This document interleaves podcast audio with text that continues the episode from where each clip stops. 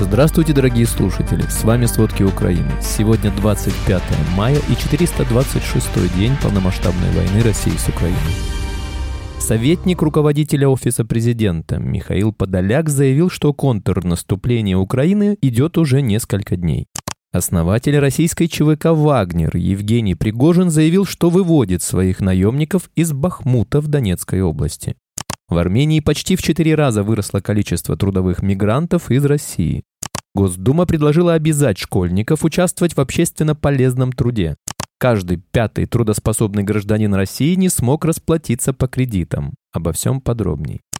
Россия в ночь на 25 мая атаковала Украину ударными дронами иранского производства «Шахет-136-131». Об этом сообщают воздушные силы ВСУ. В общей сложности были зафиксированы пуски 36 дронов с северного и южного направлений. ВСУ считают, что целью российских войск были атаки на критическую инфраструктуру и военные объекты в западных регионах Украины. Всего 36 шахедов уничтожено. Отметим, что Киев этой ночью пережил уже 12-е воздушное нападение с начала мая. Основатель российской ЧВК «Вагнер» Евгений Пригожин заявил, что выводит своих наемников из Бахмута в Донецкой области. Об этом сообщила его пресс-служба. Напомним, Евгений Пригожин заявил о полном захвате Бахмута 20 мая. Но Украина не подтверждает его слова. В ходе боев погибли, по словам Пригожина, больше 20 тысяч наемников. Даже если разрушенный город захвачен, по мнению экспертов, маловероятно, что Россия сможет извлечь из этого выгоду и достичь конечной цели Владимира Путина – полной оккупации Донбасса. За последние сутки в Украине погибли примерно 500 российских военных. Общие потери российской армии составляют 205 260 человек. Советник руководителя Офиса президента Михаил Подоляк заявил, что контрнаступление Украины идет уже несколько дней. Он сказал об этом в интервью итальянскому телеканалу «Рай-1». По его словам, идет напряженная война вдоль границы длиной полторы тысячи километров. Он также сказал, что Украина не хочет наносить удары по территории России, но будет использовать западное оружие для уничтожения российских позиций на оккупированных территориях, включая Донбасс и Крым. Подоляк отметил, что если бы большинство оружия, которое союзники передали сейчас Украине, было бы в наличии год назад, то война уже закончилась бы. Власти Севастополя утверждают, что город ночью атаковали беспилотники. Такое заявление сделал местный губернатор Михаил Развожаев. Напомним, СМИ сообщили, что утром 24 мая российский разведывательный корабль «Иван Хурс» был атакован неустановленными морскими дронами. В Минобороны России обвинили Украину в инциденте. Якобы корабль пытались атаковать тремя беспилотными быстроходными катерами, которые были уничтожены. Чтобы россияне активнее шли воевать против Украины, им обещают земельные участки на временно оккупированных украинских территориях. Об этом сообщает Центр национального сопротивления Украины. Российские администрации активно национализируют фермерские угодья, которые были временно оставлены собственниками. Также отмечается, что крупные фермерские хозяйства уже переданы под кураторство подставных лиц, контролируемых местными гауляйтерами. Исландия приобретет 10 грузовиков для перевозки нефтепродуктов для нужд украинской армии. В Министерстве иностранных дел Исландии отмечают, что с начала полномасштабного вторжения России сосредоточились на поддержке Украины в соответствии с пожеланиями и потребностями. Отмечается, что в Украину уже были доставлены два грузовика, а еще 8 прибудут в ближайшее время. Общая стоимость закупки автомобилей, администрирования и доставки составляет 400 тысяч евро. Известно, что Исландия не продает оружие другим странам, а также не имеет собственной армии. Эта страна поддерживает небольшую береговую охрану для целей обороны и безопасности главным образом, сосредоточенную на защите своих территориальных вод и проведении поисково-спасательных операций. Государственный департамент США одобрил продажу Украине зенитно-ракетной системы «Насамс» и сопутствующего оборудования. Об этом сообщает американское агентство по сотрудничеству в области безопасности и обороны. Примерная стоимость составляет около 285 миллионов долларов. Агентство по сотрудничеству в области безопасности и обороны предоставило необходимую сертификацию, уведомив Конгресс США. Эта предлагаемая продажа поддержит цели внешней политики и целей национальной безопасности Соединенных Штатов путем повышения безопасности страны-партнера, которая является силой политической стабильности и экономического прогресса в Европе, говорится в сообщении. Правительство Японии передаст вооруженным силам Украины крупный пакет военной помощи. Об этом рассказал посол Украины в Токио Сергей Корсунский. Корсунский рассказал, что Япония предоставит Украине 100 военных автомобилей и 30 тысяч армейских пайков. Он добавил, что это первый случай в послевоенной истории Японии, когда силы самообороны передают военную технику воюющей стране. Напомним, 11 мая стало известно, что Япония выделит 1 миллиард долларов на помощь украинским беженцам. Сегодня ночью, 25 мая, в здании Министерства обороны России, расположенного в Москве, возник пожар. Об этом сообщает российский источник ТАСС со ссылкой на экстренные службы. Через некоторое время канал сообщил, что дым рассеялся, но, по словам жителей ближайших домов, в воздухе остался странный едкий запах. О причинах и последствиях пожара пока ничего не сообщается. Напомним, в центре Москвы горел отель «Интерконтиненталь». Также в центре Москвы нашли дрон. Ранее сообщалось, что в столице России вспыхнул мощный пожар неподалеку от Академии ФСБ.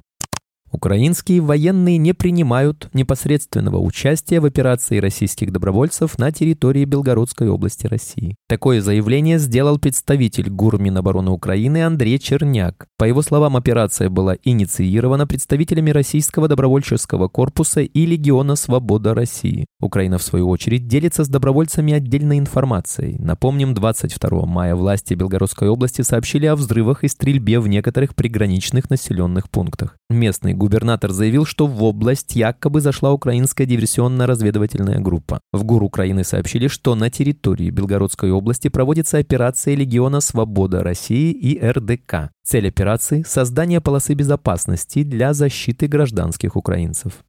Обвинение в госизмене предъявлено Александру Шипляку, директору Института теоретической и прикладной механики и ТПМ Сибирского отделения РАН, основано на передаче им секретных сведений Китаю. Об этом сообщает Рейтерс со ссылкой на двух человек, знакомых с содержанием дела. Ранее о причине ареста Шиплюка, задержанного в августе прошлого года, известно не было. Правда, именно китайский след присутствовал в деле первого арестованного за госизмену ученого из ИТПМ. Это произошло в июне 2022 года главного научного сотрудника Анатолия Маслова. Обоим предъявлены обвинения по статье 275 УК России, максимальное наказание по которой в этом году стало пожизненным. По данным Reuters, Шиплюка подозревают в передаче секретных материалов на научной конференции в Китае в 2017 году. Сам он настаивает на своей невиновности, утверждая, что информация, о которой идет речь, не является секретной и была доступна в интернете, говорят источники агентства. Шиплюк и Маслов более 10 лет занимались гиперзвуковыми ракетами, которыми на весь мир гордился Владимир Путин. Третьим ученым ИТПМ, арестованным в апреле по подозрению в госизмене, стал Валерий Звегинцев, который основал в институте лабораторию аэрогазодинамики больших скоростей.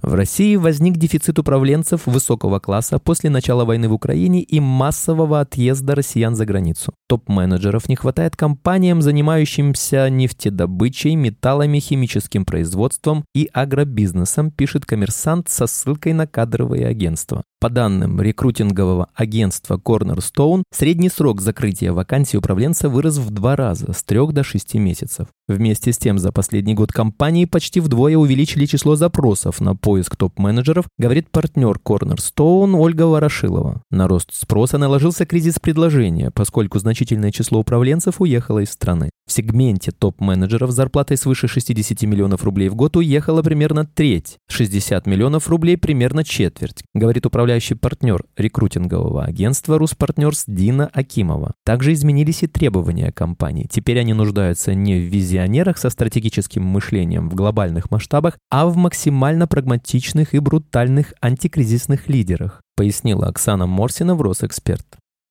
Зато в странах СНГ резко выросло число трудовых мигрантов из России. В Армении за прошлый год количество рабочих россиян увеличилось на 272% по сравнению с 2021 годом, а в Казахстане на 70%, рассказала руководитель Департамента трудовой миграции и социальной защиты Евразийской экономической комиссии Алтынай Амурбекова. При этом похожих тенденций в Киргизии и Беларуси не наблюдается. Чистая релокация примерно за 2022 год примерно 110 тысяч граждан, говорил в марте министр экономики республики Ваган Керабян. Переезд россиян в Армению положительно повлиял на экономику страны. Из 12,6% роста ВВП в 2022 году релокация принесла дополнительные 3%. В то время как мобилизация лишила Россию квалифицированных специалистов, вербовка заключенных на войну оставила российские тюрьмы без рабочих рук. В 2022 году учреждения Федеральной службы исполнения наказаний резко сократили объемы заготовки леса. Производство упало на 31% год к году до 1,27 миллионов кубометров, что стало самым низким показателем за последние пять лет. Такие данные содержатся в исследовании Рослесинфорга, одного из подразделений Рослесхоза пишет РБК. Сильнее всего объемы вырубки леса снизились в территориальных подразделениях ФСИН в Красноярском крае минус 43%, Архангельской минус 35% и Иркутской областях минус 23%. Именно в этих регионах сосредоточено наибольшее количество лесных ресурсов в России. Основной причиной снижения вырубки в Рослесхозе назвали участие заключенных в войне против Украины. Подопечные ФСИН сейчас активно задействованы в выполнении стратегических задач по обеспечению безопасности государства, заявили в пресс-службе ведомства. Согласно данным ФСИН, в 2022 году число заключенных в колониях и следственных изоляторах уменьшилось почти на 33 тысячи человек. Основатель ЧВК «Вагнер» Евгений Пригожин рассказал, что после службы в его группировке освободили находились под 40 тысяч заключенных. Учеников школ могут обязать участвовать в общественно полезном труде. Соответствующий законопроект внесен в Госдуму. В пояснительной записке говорится, что основная задача школы – научить детей с юных лет понимать значимость и ценность труда, его роль во всех сферах жизни. Поэтому школьников нужно обязать участвовать в общественно полезном труде, предусмотренном образовательной программой с учетом возрастных и психофизических особенностей. Кроме того, депутаты предлагают исключить из закона норму о запрете привлекать школьников к труду без согласия родителей.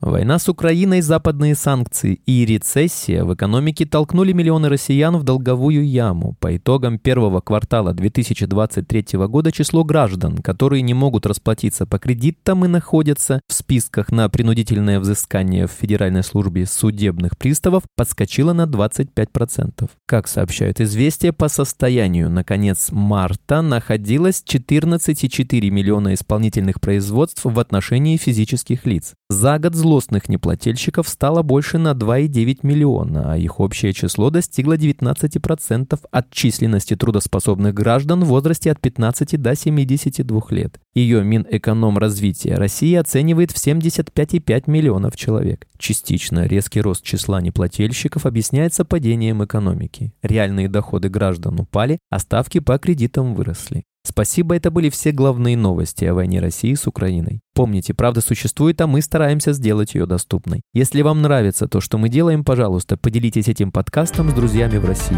Также, если вы хотели бы помочь нам делать материалы еще более качественными, пожалуйста, оставляйте фидбэк. Это очень важно для нас и для распространения правдивой информации. До встречи.